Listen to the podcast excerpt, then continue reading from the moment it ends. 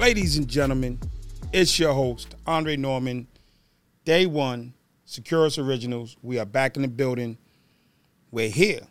And today, we have a phenomenal guest. I'm saying we're just gonna go down the line and we're gonna break this down because this is super important. This brother, this man has a story that is gonna actually change the dynamics of how you think of what is possible. So without further ado, I need you to introduce yourself to the people. What's up, man? So um, I'm Trail uh, Donk Webb, and I say Donk, Doctor Donk. I just got my doctorate, so shout out to uh, Global University for that. But I'm I'm Trail Webb. I'm from Baton Rouge, Louisiana, and I'm a servant.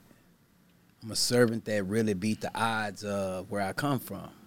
I come from Louisiana, uh, down south, like one of the worst places it is down south across the track. It's where I saw a lot. Um, come from a single parent single parent home, um, and yeah, that's where I grew up at. I grew up in Louisiana, man. I'm from Louisiana. I'm a father of five. I'm a uh, husband of an amazing wife, Tia. Um, I get a chance to travel the world. I'm a pastor. I'm a speaker. Um, but most of all, I'm a servant. I serve people. I get a chance to go back and serve some of the places. Go back in where? Uh, the struggle. The struggle, the prisons, the projects, the streets. Um, I come from a music family. My brother Boosie, you probably heard of the rapper Boosie. Yeah. So I get a chance, yeah. So I get a chance to be that example for the industry, the struggle of what change look like, what beating the odds look You know like. what's crazy? Yeah. My son has a picture of little Boosie. I don't know why as his like little- on his WhatsApp. Yeah. He has his picture up. I'm like, dude, That's what? my man. I'm like, why? Why? I turn on your, I click on you. Yeah. I want to see you. Yeah. He's a nah. He got a little Boosie on it. That's my man, man. Sister's kid. So I say brothers. Uh, we grew up in the same house. got you. grew up in the same household. Um, like I say, I'm from Baton Rouge, Louisiana. Um, end up doing time at 15 years old. I was sentenced. Can I run it? You got at 15. What happened? At 15 years old, hanging with the wrong crowd, man. I was charged with murder, two counts of armed robbery, and I was sent to Angola. I was sentenced to Hold on up.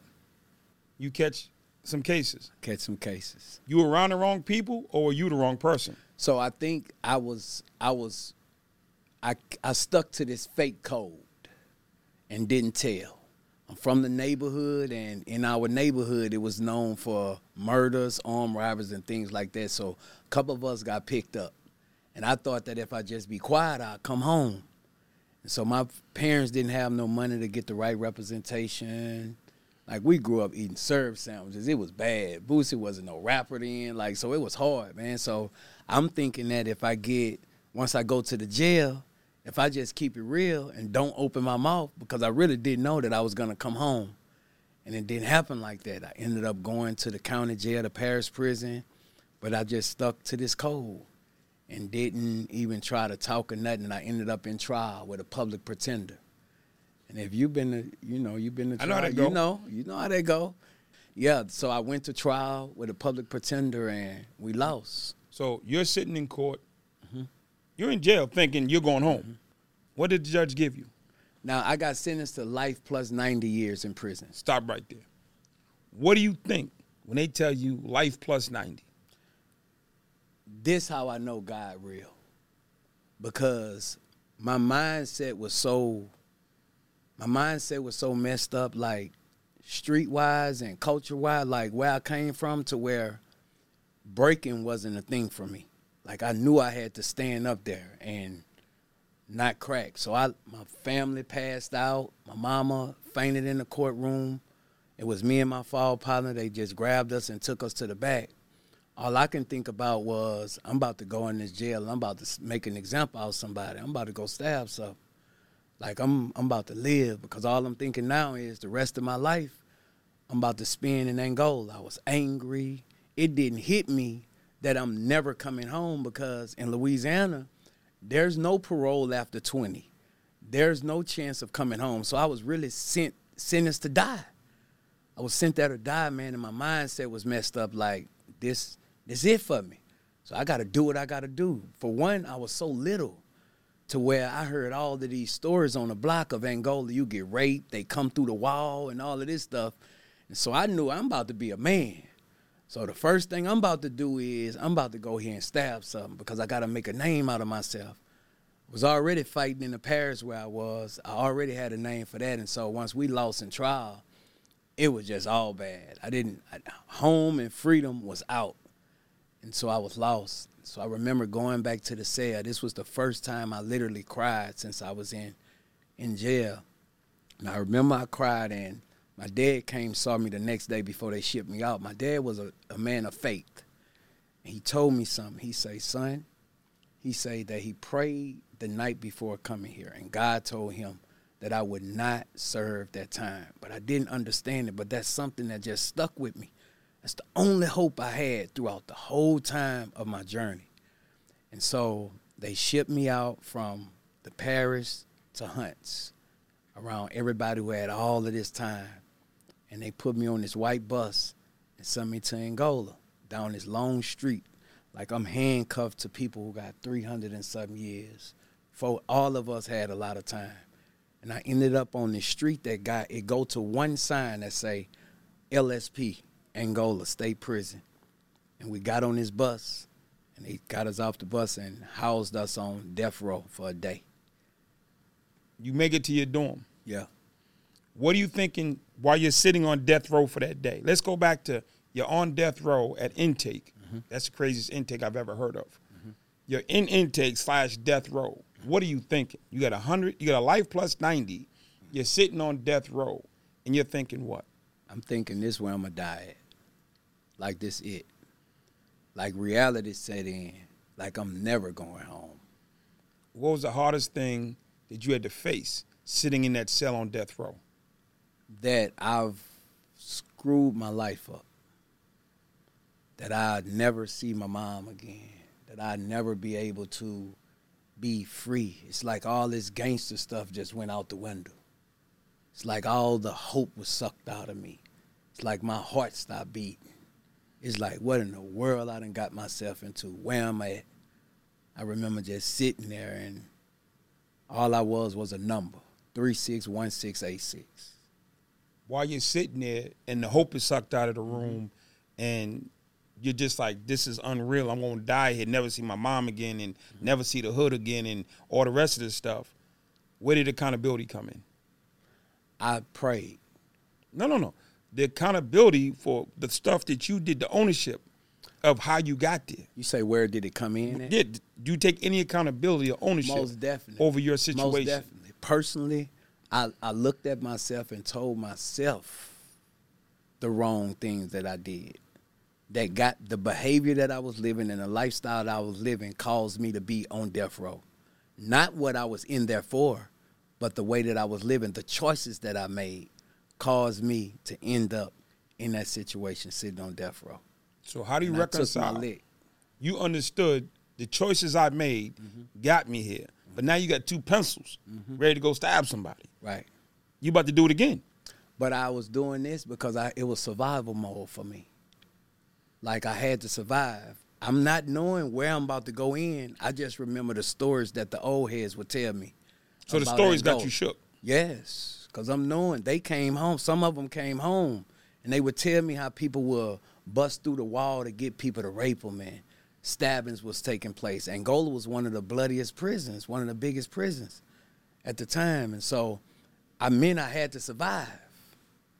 And on the inside, I'm sorry for everything I did, but I meant that I was gonna stand up and be a man. So that was my survival mode, to have those two pencils, because I'm I'm not knowing where I'm about Now to go. looking back now, Yeah. Do you really think them two pencils are going to do you any good? If there's a young boy on death row, talking, I got two pencils. Now I'm laughing. I did 14, right? Yeah. If there's a dude down on on intake with two pencils, talk about he gonna hold it down. Yeah. We would be in the block. You might kill somebody in laughter. Dude might bust his liver laughing at this little dude down on death row with two pencils. Talking about he gonna take over Angola. Yeah. And It sounds crazy now, yes, don't it? Yes. As I look back at it, because as I started doing time and I did Joe in there, um, I look back over that day a lot of times and laugh. Like what those two pencils was gonna do. It wasn't gonna do nothing. But in your mind, that's all you That's had. all I had to work with. Now, in reality, Yeah. in that moment, you thought it's all you had to work with. If you could talk to that 15 year old about to be 16 sitting on death row, what would you tell them to do with the pencils? Put the pencils down and do what? and write. I would tell them to put the pencils down now and and reflect. Write down and reflect over everything that it took to get me there and see what will be my next move. Like the time that I wasted in there trying to live up to a reputation that the world had gave me, it became dead time that I can't get back. And so I tell that that person that's young like that that it's not how you start, it's how you finish.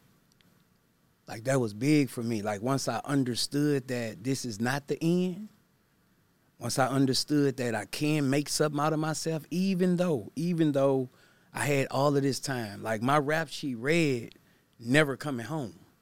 And I got my rap sheet, it was just nothing but zeros. There wasn't no out day. But I learned how to pray in there. So I tell a young person right then to pray that it worked. There's a young dude right now sitting in that same cell, but he holding one of these, and he holding two pencils, and he's like, "Yo, I'm 16. Hopefully they're up the age by now, but I'm a young boy." Right. He heard the stories that you heard. He about to walk down that hallway, and he's trying to figure it out. All the noises sound foreign. Everything sound nervous and scary, and to you, everything's just like, "Is this the end?" Every noise is this the end? Yeah. Is this my time? They looking at you on this right now, mm-hmm. sitting in intake. Because I know prisons that give these out at Most intake. definitely. I see them. Yeah. You come to intake, they hand you a tablet. Yeah. So I need you looking right there in that camera. Mm-hmm. Two things. You can speak to him first and then pray for him, mm-hmm. or you can pray for him first and then speak to him. Okay. But to that young boy or young girl who's sitting in intake with whatever amount of time, So this is what I want to do. I want to speak to you first because I understand, listen, your words are powerful. Death and life is in the power of the tongue. And those who indulge in it shall live off of it. One of the things that I learned in penitentiary was it's not about penitentiary, it's about pay attention.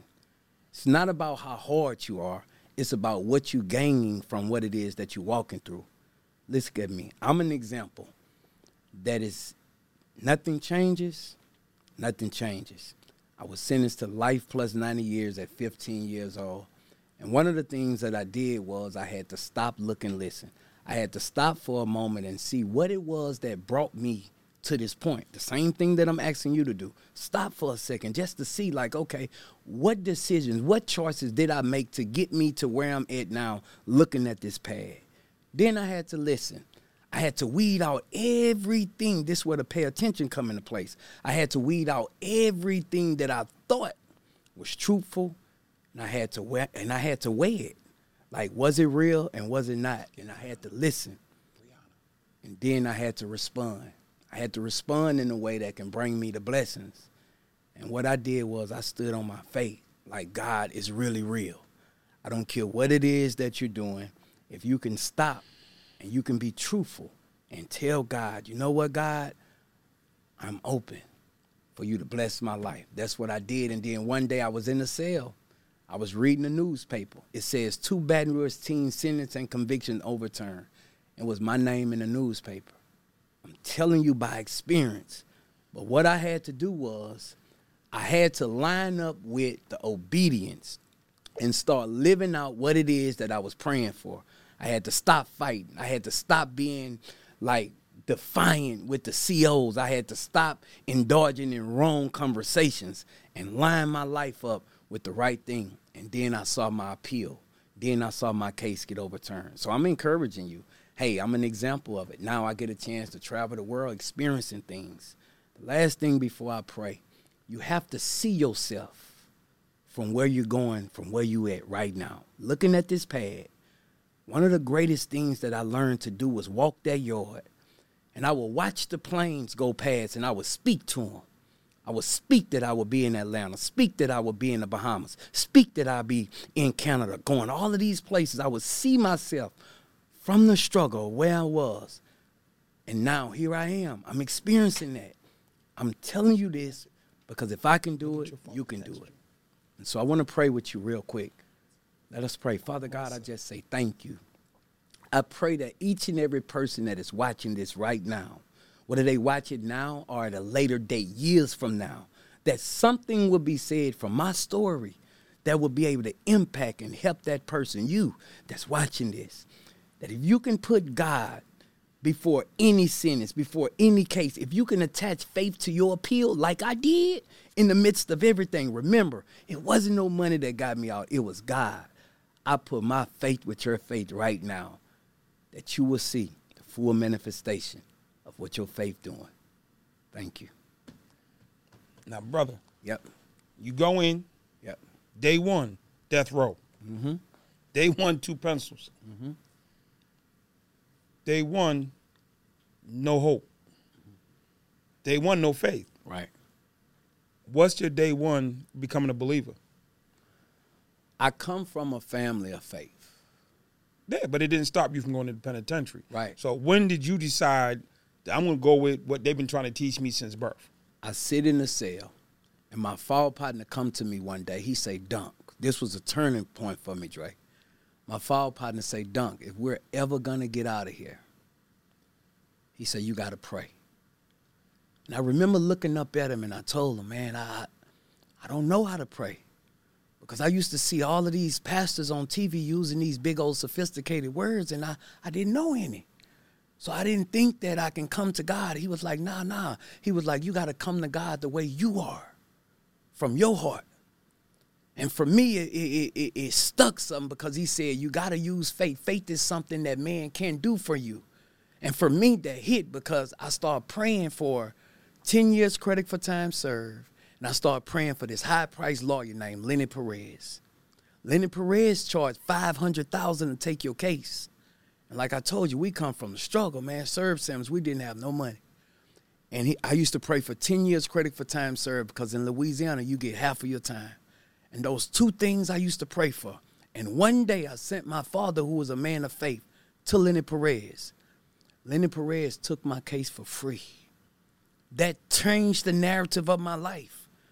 That was the turning point that let me know that faith can move mountain if I doubt not. And I went back to trial. When I went back to trial, he said there got some good news and some bad news. Which one you want to hear first? And if you from where I'm from, Dre, you know how it goes. Give me the bad Give me the bad. Because if I can handle the bad, he say the bad news is they're coming at you with a best interest plea plea bargain. I'm like, what is it? And he had like this long white hair. He was like, they're coming at you with 10 years credit for time served. This was the two things that I would pray for. So I took the 10 years credit for time served. So I asked him, well, what's the good news? He was like, well, the good news is, Mr. Webb, we can beat them. I'm like, well, we're not going to try. So I took the 10 and I came So home. we still in 60 da- Louisiana? Yeah, I came home 60 days later. Um, Did your fall partner come home too? both of us. My fall partners was he yep, came home with me. We did 60 days. We both came home as a best interest plea. Came home at this time, boosted this big old rapper. We toured the world. And in the midst of that, God stopped me. He said, I want you to stop. I'm gonna send you every place y'all went in, every prison you ever been locked up in, to bless people and tell them about me. And I haven't stopped since. My calendar been booked up, preaching the gospel ever since, changing lives, impacting the industry. They saw what happened with my life. They watched me come home from prison. The guys in Angola and all the people in Louisiana, they watch what happened with Donk. Those that are watching this, they know. They're watching what have happened with my life, and now I get a chance to be the example, not only for the prisons, but the streets too, to see that you can't, you don't have to die in the streets. You don't have to die in prison. There is a greater way. I'm into real estate. Like I said, I'm a pastor, I'm a speaker, I'm a father. My wife used to be my getaway driver. Now she's Hold on, one you have to say all that. No, you ain't let me go deep. No, no. No, I. I got that part right. I wanted to go pick her up. You be ministering to your wife in prison. Yep. So I'm an example uh, for someone that's watching this, Dre, that you can finish strong. Like you can finish strong. I'm an example of that. So So what did you study other than the Bible and praying during the time that you was in? And so for me, for me, I wasn't a great reader. I grabbed that word, that Bible. Like I read some of the Donald Goines books. I read um, some the coldest winter ever. Like I read some of those in my stink while I was in there. But once I grabbed that word of God, it changed me from the inside out. It built my faith. Once I heard faith coming by hearing and hearing the word of God, and I needed faith to move this mountain to get me out, it wasn't no money got me out. I applied the faith to my life, and I saw my case get overturned. I saw them give me life plus 90 years and my case get overturned. And so I fell in love with the word of God.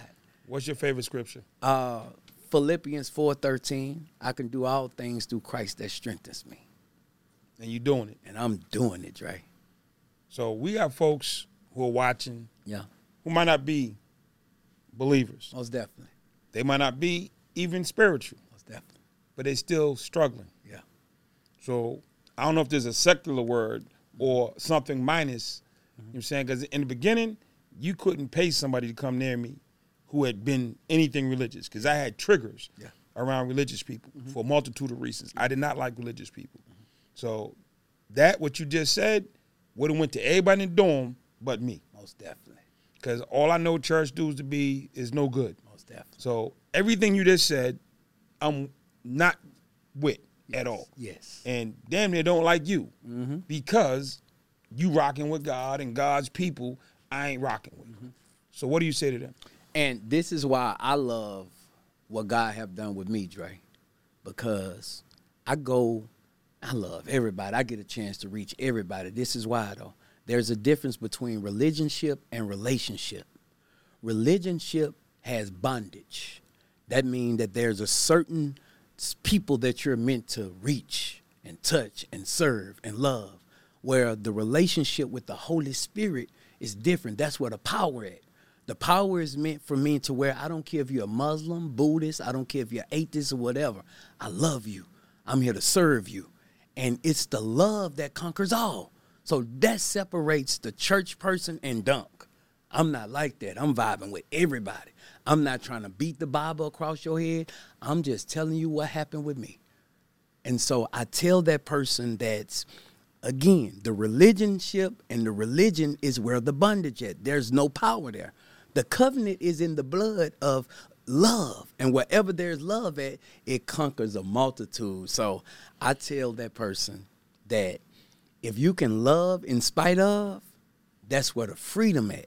And what they seeing with my life, the way that I'm able to reach everybody and go in these places and serve no matter what your religion is, because I'm coming in love.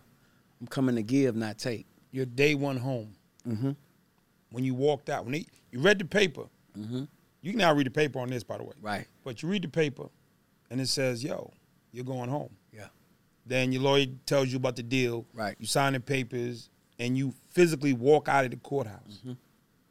What are you thinking? What are you feeling? I remember, man, I just, it was like unreal because I stayed in there like seven and a half years and I never saw nobody go home. So for them to call me out that dome and a dome to where nobody go home, everybody die there, that my job was in the field digging the graves, that if you die in the prison, it's our job to put your box in there and cover you with the dirt. For them to call me and let me out of that prison, I just broke down and cried because I never thought this day was gonna come. And just I remember that I vowed that I'd never go back there again in my life. Your job was to dig the graves. We would dig graves. They got a place called B Land. And my job, well, our job working in the field was we would dig the holes. And if you die in prison and your family then forgot about you, nine times out of ten it is. Our job is to bury you there. So you will see the horse carriage come by. You will have your two friends or something that was tight with you in prison that you done done jokes with, and we will cover your grave up. That's what they do in Angola. So when you're looking at this box Mm-hmm. the first time, Yes. and you burying somebody, as you're sitting there with life plus 90, Mm-hmm. what are you thinking? That one day this gonna be me. That one day this could be me. if I stay in here long enough because everybody leave everybody that's in there. And one day this could be my life. That's all I used to think. Standing here now, what do you think? I'm grateful. Why you? Why of all the people in Angola, of all the people sitting in the penitentiary, of all the people, you know what I'm saying, who didn't do it, who was still inside. Why you? because I have a purpose. I have a purpose. I've been sent with a pur- I was birthed with a purpose to walk through the fire, to go through all these trials and tribulations, to come back and help somebody else. So did your connection come when you finally discovered your purpose? Yes. When I finally understood what I'm supposed to be doing, that's when the provision came. That's when the blessings came. That's when I have never went without in my life. Since then, that's when the doors of opportunity came. That's when me sitting in this seat came. That's when me meeting you came. All of this is happening because I'm operating in my purpose. My purpose is to love, serve, and soul. And that's what I'm doing every chance I get. And I'm enjoying the ride, Dre. We gotta give a shout out to our brothers in Dallas. Yep. Shout out to Brewster. Shout out to Brewster and all those in Dallas. Bruce Wayne, Yep. Brewster. You know what I'm saying? That's how I found you. Yep. That's how we connected. Yep. Yep. Real brothers, man. And that's what I live for, to be able to connect these dots like this because for someone that's watching this, when I was in prison, if I had that pad, man, it would have been so many days that I wish that I had this. Like it's so many people in jails that I go in now, they don't have this. That they wait for me and other people to come in there different days just to get hope that can carry them for three months. To have this every day? What we have here is our book club. Okay. And it's simple for me. This is my buddy Jim Do. All these books are friends of mine. Okay. This is my friend Jim Do. Solid guy. You ever have a guy that's cheer for you, that's like really roots for you, they always pull up on you, want you to do good, no matter what the circumstance is? For me, that's Jim. Every time Jim see me, it's like, Dre, I want you to do better. Dre, I want you to do better because I want you to help more people. And he's concerned. He says, you help so many people. I want to make sure that you're good. And his book, he's a financial planner. Used to be a teacher. I love teachers. Shout out to all the teachers. Then he became a financial planner. And the name of his book is Beyond Million. Beyond a Million. He's talking about finances. Mm-hmm. You're talking about souls. Yeah. So I want you to read this book, and it's Beyond a Million. Appreciate it. Most definitely. I look forward to it. This is this is us. Yes. So, ladies and gentlemen, live from day one, Yeah. only on Securus Originals, Yeah. only on the JPay platform. We coming to you Yes. straight from Baton Rouge, Louisiana. Louisiana. Yeah. You know I'm saying by way of Angola, Yes. by way of which one? Philippians four. Philippians four thirteen. By way of Philippians four thirteen. Yeah. We are in the building. Give them the scripture again. Philippians four thirteen. I could do all things, not some things, all things through Christ that strengthens me. You heard it. Yeah. We stopping right there because you can't get bigger than the word of God. Gentlemen, ladies, my brother, Donk. Appreciate you. Appreciate you. We'll pull up. Go to the warden. Go to the su- superintendent. See your program director. He already on a mission, man. I'm gonna ride with you. Let's do it. You know I'm saying we're gonna Let's go do do it, this in real time. Let's do it. My Done deal. Yeah. We'll see you soon. Hold it down to next week.